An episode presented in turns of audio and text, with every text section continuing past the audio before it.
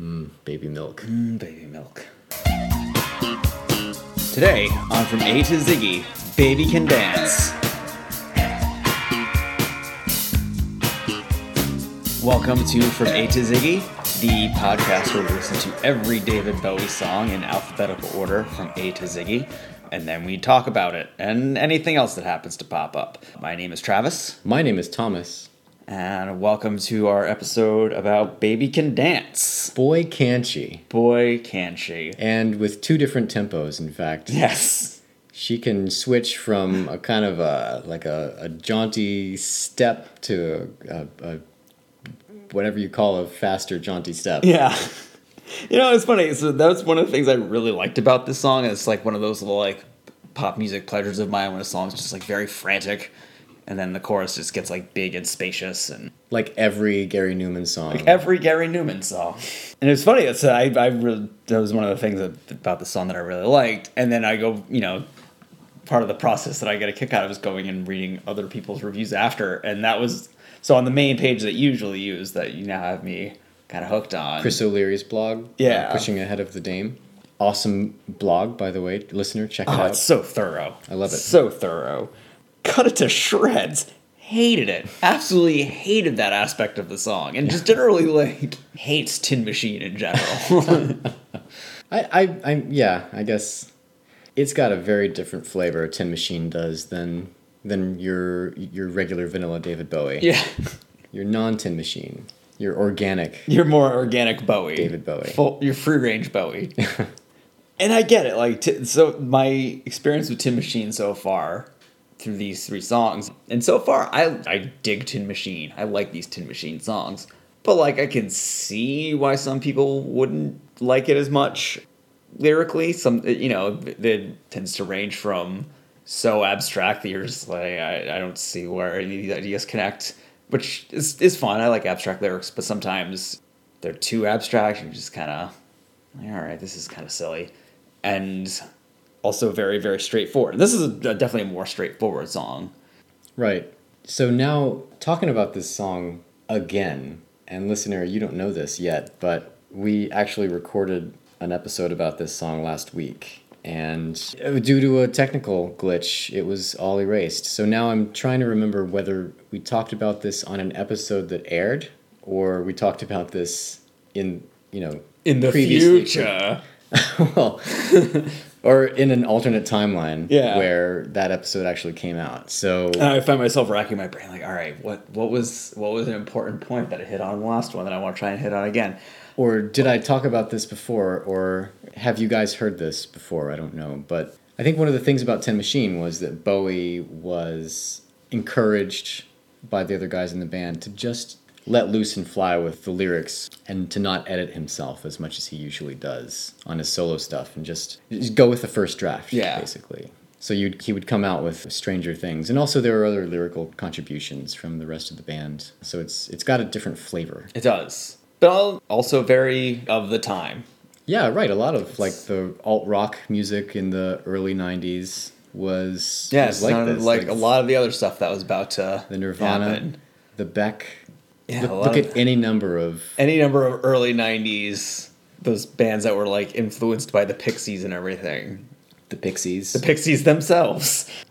Yeah, just very lot, lots of meandering guitars and feedback and noise, which I'm a big sucker for. Which is probably why, even though a lot of other people are like Tin Machine sucks, I'm like, yeah, Tin Machine, Tin Machine's awesome.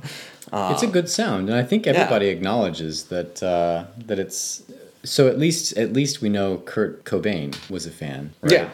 I think it's hard to deny that it was that it had you know had some influence, had some impact on the grunge scene. Yeah. Even if it didn't invent grunge. yeah, But uh, although we'd like to claim it did. like to, uh, basically every time Dave Bowie does something, we have to claim he reinvented the wheel with it. Even though it invented grunge, Yeah, even though he clearly invented grunge. Yeah, how can you deny the impact that uh, Tin Machine had? Yeah, sure, they didn't sell too well.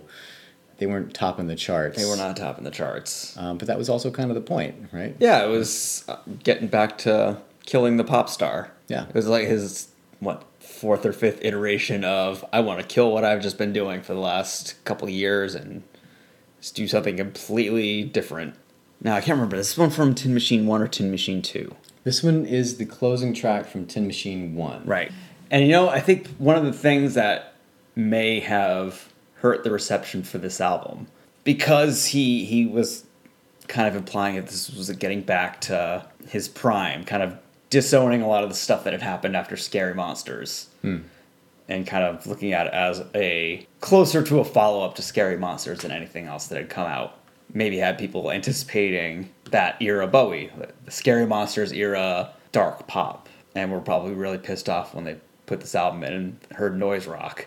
There's something about the sound of this album that, again, I think I talked about in the, the alternate universe version of this episode. It's got a really comforting sound to me. There's yes, people- the great reverb debate. Yeah, people talk about the reverb in this album, and some people uh, speak negatively about the reverb, but I've always really liked it. I, that's really been the thing that uh, really sold it for me uh, because it's kind of nostalgic for me. Like I, I told the story, and forgive me if I'm telling it twice. That's okay. It's a good story. It's I a think I'm- shame if I'm the only one who ever hears it. So I think I'm only telling it once, actually. But when I when I was growing up, my best friend lived across a body of water from this club that would do live music, and it was usually you know um, rock club rock, and it was you know this loud guitar driven, and it would echo across the water over to his house on weekends. I would spend the night there, and we would hear the music playing from across the water and something about the way that it echoes from that distance across the water and then echoes behind the building onto the trees and then echoes back to us. It's got this certain quality to it that uh, just a really open quality to it, and and I really liked. At the time, it was just background noise, but there's something about li- going back and listening to this record the first time I heard it, and it just took me back to those days. Um, so I felt kind of I wasn't completely anti the amount of reverb, but I definitely there's definitely a line for me as to like a really good amount of reverb to like add some atmosphere and just so much reverb that it's hard to even pick the sound out. And with this song, I definitely it wasn't until the second or third listen until I really started to like pull the really meaty parts of the song out. It was kind of like a magic eye for me, where I was like kind of like staring through it and squinting my eyes, and then finally be like, oh, it's a pop song. And sometimes with albums when they put so much reverb, it almost feels like it's like a crutch for the producer. Like I want to put my mark on this somehow that everyone will notice, and I want to have my style. And sometimes if you don't really have, I mean, I, I, I who who produced this one? this was Tim Palmer. This was Tim Palmer. I'm gonna take a look at his. So yeah, I, I don't think I have any of these albums that he's produced, but some some producers do that kind of thing. It's an just element of the sound for Tin Machine, or Yeah. at least at least this first album. I don't remember if the second one uses it as much. I think it's just part of their sound, It's just part of the sound. and maybe that comes more from yeah, just like the inner workings of the band, or maybe they just want they, they do Or the zeitgeist. clearly want it to be like challenging music, and maybe that's kind of it sounds big. it does sound very big. Like again, you're outdoors, you know, listening to something from something from the distance that that, that makes enough noise that you have to be listening to it from a distance. Like in uh, the Hitchhiker's Guide to the Galaxy, where they have to play the song for the people on the planet. They have these giant stacks of speakers. Um, and it's too dangerous for the band themselves to be up on stage, so they perform it from orbit, and everybody that's within a certain range of the speakers, their uh, ears bleed and heads explode or whatever it is. Anyway, it's like that. It's like that. So that's, that. like, that actually might be a pretty accurate depiction of Tin Machine. Not to get too down on it, because like I really like this song. It's just so oh god, it's so hooky, and like I do love big loud rock music with a good hooky chorus. Yeah, it's at least with this one versus another Tin Machine song that we'll be talking about at some point in the very near future. Lyrically, this one didn't feel too sloppy or anything like that. It was, you know, it's a pretty straightforward song. So I think in, in our alternate universe one, we were trying to figure out if this is a positive song or a negative song. Yeah. Where did we come down on that? I think we were still undecided. So on the one hand, he's talking about you know these things that he can't do or that other people can't do, but the baby can. But also kind of sounds kind of like with Andy Warhol when he like sound makes it sound like childish. Hmm, like, Like a the like the character. puppet. Yeah, where you know baby can touch her toes, toss her hair. For, you know, with songs, I think the difference between baby and the baby sometimes sounds it, it's Well, it gives it a whole different tone. So, like in the chorus, when he's talking, you know, baby can dance, baby Yeah. can walk around the town, attract a man, and cut him down, which is a super badass line. right. Makes you feel like you're talking about this really strong, independent, doesn't take any crap kind of lady. You know what? I'm gonna recant because the more I'm thinking about it, the baby, and at least in this case, kind of makes it sound like she's like almost notorious. Like that's her criminal nickname. Yeah, like she's- she's, just known in the in this Like in this particular community, let's say, as this like takes no crap, badass lady. I almost picture I picture like a Joan Jett type, leather jacket. yeah. So I'm gonna say firmly that this is a positive. I'm a little less firm about that. The more I think about the lyrics themselves, it's I don't know. There's a certain condemning quality to the way that that he spits that line out, attract a man and, cut him down. Puts a lot of emphasis on the cut him down. Yeah, and I, I feel like that sounds like the words of a jilted lover as opposed to a positive, encouraging message. You know, it sounds a little bit more envious or uh, jealous. And then all the bits about touching her toes, tossing her hair, making you feel like you're going nowhere. It seems kind of negative to me. Like, um, he's not he's not too happy with uh, with the behavior of this baby. Bad baby. Bad baby. So this is one that would make a good poll because I would be curious to see what other people think. Is he is he condemning this girl after having been rejected by her, or is he impressed? Oh man, she can attract a guy and cut him down. She gives no craps whatsoever. Yeah, so listener, um, head on over to our Facebook page and, and uh, or the Twitter, or however this poll thing works. Uh, head over to the Facebook page. You'll find a way to like vote on Yeah. What you think of uh, of Baby Can Dance. Is this uh, a positive third wave feminist kind of take on owning your own sexuality, or is it is it just a jealous um, bro uh, angrily hashing out whatever futile uh, insults he can at the object of his uh, failed affection?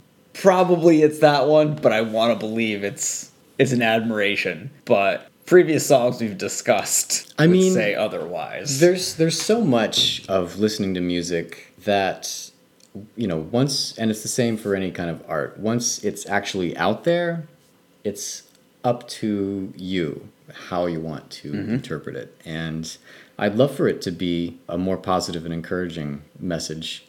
But that doesn't seem to really match with the words or even the ethos of the time. I mean, the late 80s was not, you know, where we are now. It was not like Yeah, but you're also kind of.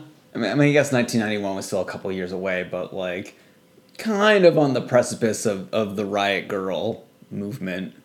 But I guess that really hadn't broken through yet. But I want to believe if I was if I was a girl in my early 20s in 1991, I would listen to this song to get myself all excited to go out and just own it.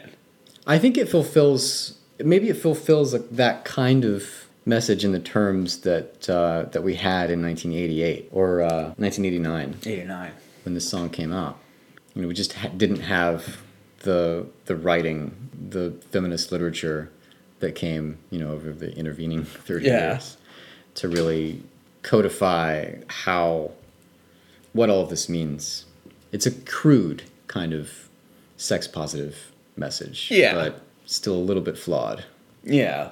Oh yeah, I'm not. I'm not holding it up as a feminist anthem or anything, but it it feels less terrible to me than it did previously. Although, if I've learned anything from any other time where I've tried to, to debate about things related to feminism, probably I'm wrong.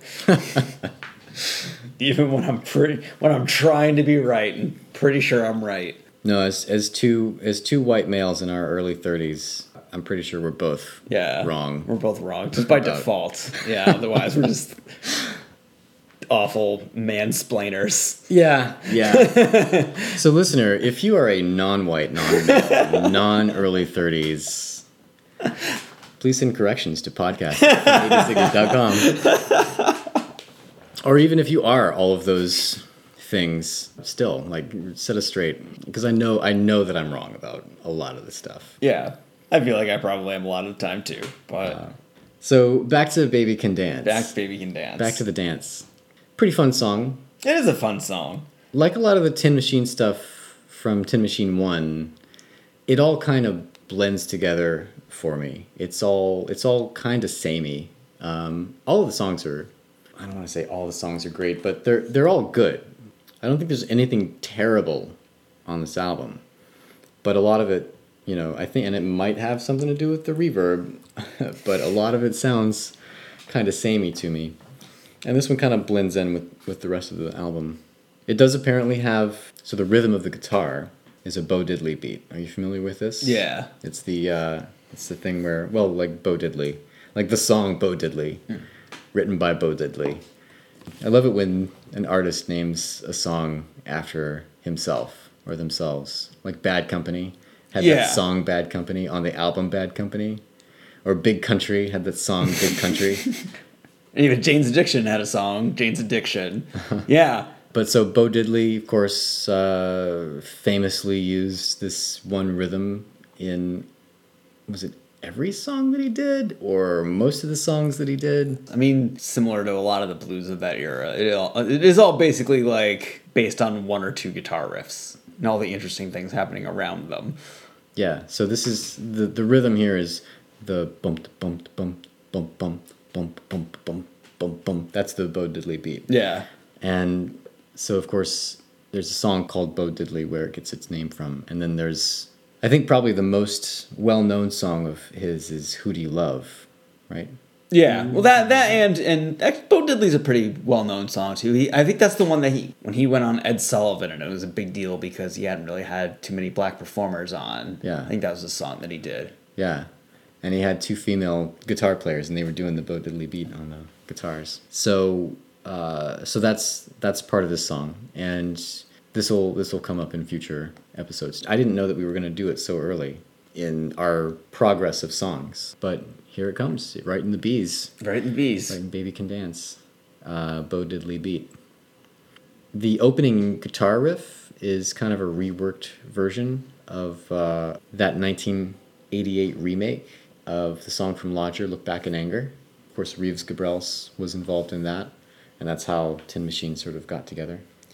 Interestingly, that same remake led to another song that'll come up later, the opening song from the Outside album. So yeah, and Reeves Gabrels kind of continues on through Tin Machine and, and appears on that album Outside. So that that whole progression from the remake of the Lodger song through Tin Machine through Outside, kind of multiple aspects of Look Back in Anger uh, feed into those those different projects.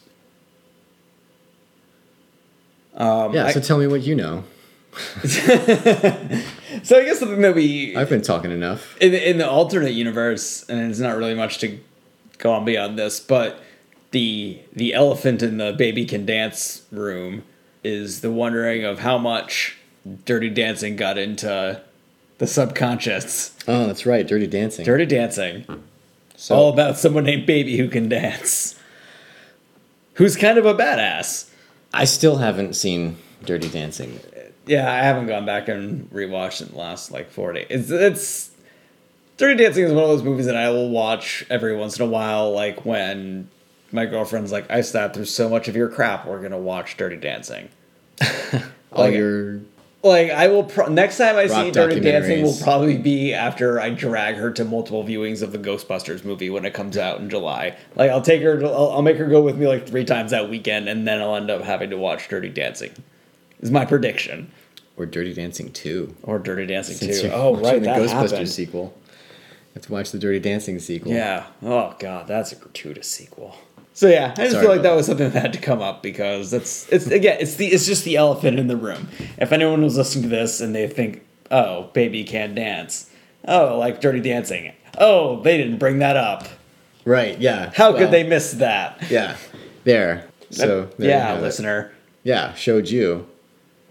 like how we're taking an antagonistic view against Yeah, our listeners. You know we love you, don't we you? love you. Don't go We anywhere. really do. Uh, stick around for um, our ratings. It's time for ratings, It's right? time for ratings. Unless there's anything else to say.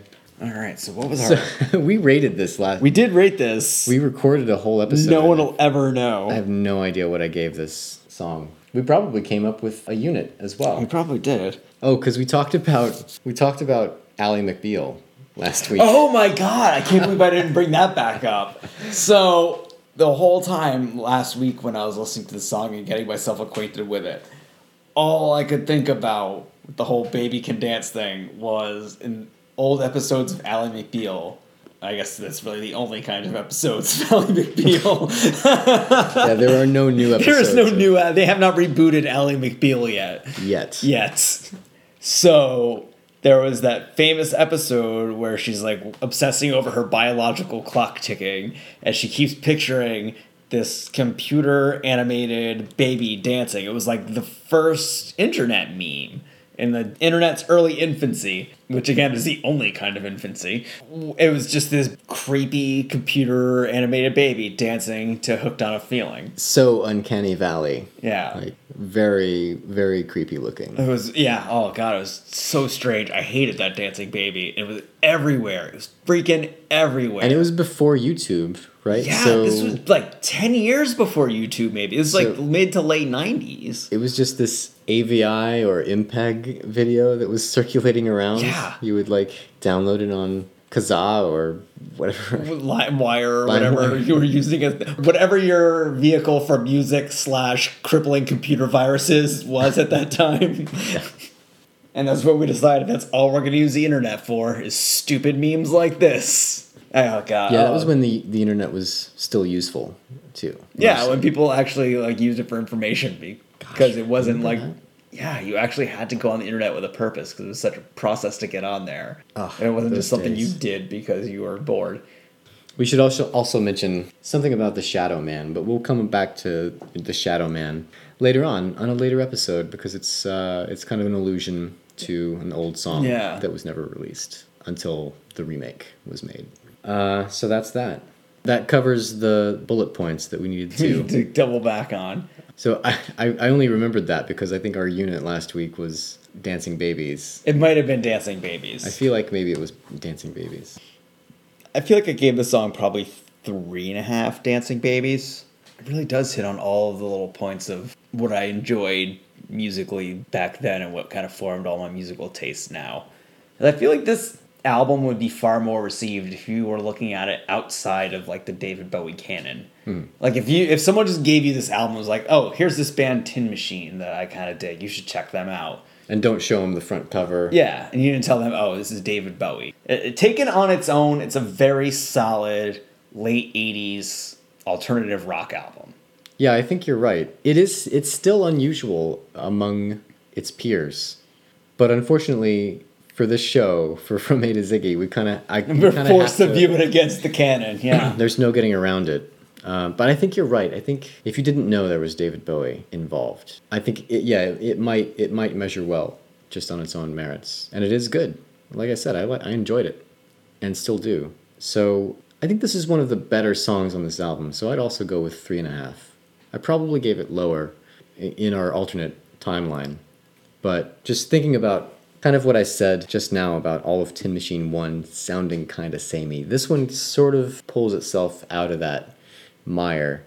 I think because it's got that cut in tempo, uh, it just sort of forces you to notice it. Yeah. As opposed to the other the other songs, so you notice it in con- by its contrast with the other songs. So, yeah, I'd go with three and a half dancing babies on this one. As grotesque as that sounds, as gruesome. and- Grotesque as weird as Dancing Babies are. I'll take the top half of the and you take the bottom half of that. Fair enough. together, we've got seven dancing babies. uh, all right, so that's gonna do it for Baby Can Dance. You can uh, you can follow us on Facebook from A to Ziggy, uh, on Twitter at from A to Ziggy, from A to Ziggy.com. You can leave a comment on the page for this episode. Tell us what you thought of Baby Can Dance. Uh, leave a comment about whether you think that this is a positive view or a negative view of said baby. Um, and there'll also be a Twitter poll or something going on when this episode comes up. What else? Uh, go to iTunes, leave us a rating and a review on iTunes because I've heard that that uh, kind of helps. It helps us out. Monday, We're, we're checking back in with baby. yeah, we're gonna we're gonna answer the burning question: What way does baby love? We're gonna find out that baby loves a particular way. There's a particular way that baby loves. Yeah, uh, on, that's on Monday on From A to Ziggy. Until then, I'm Thomas. And I'm Travis. See you later. Do you remember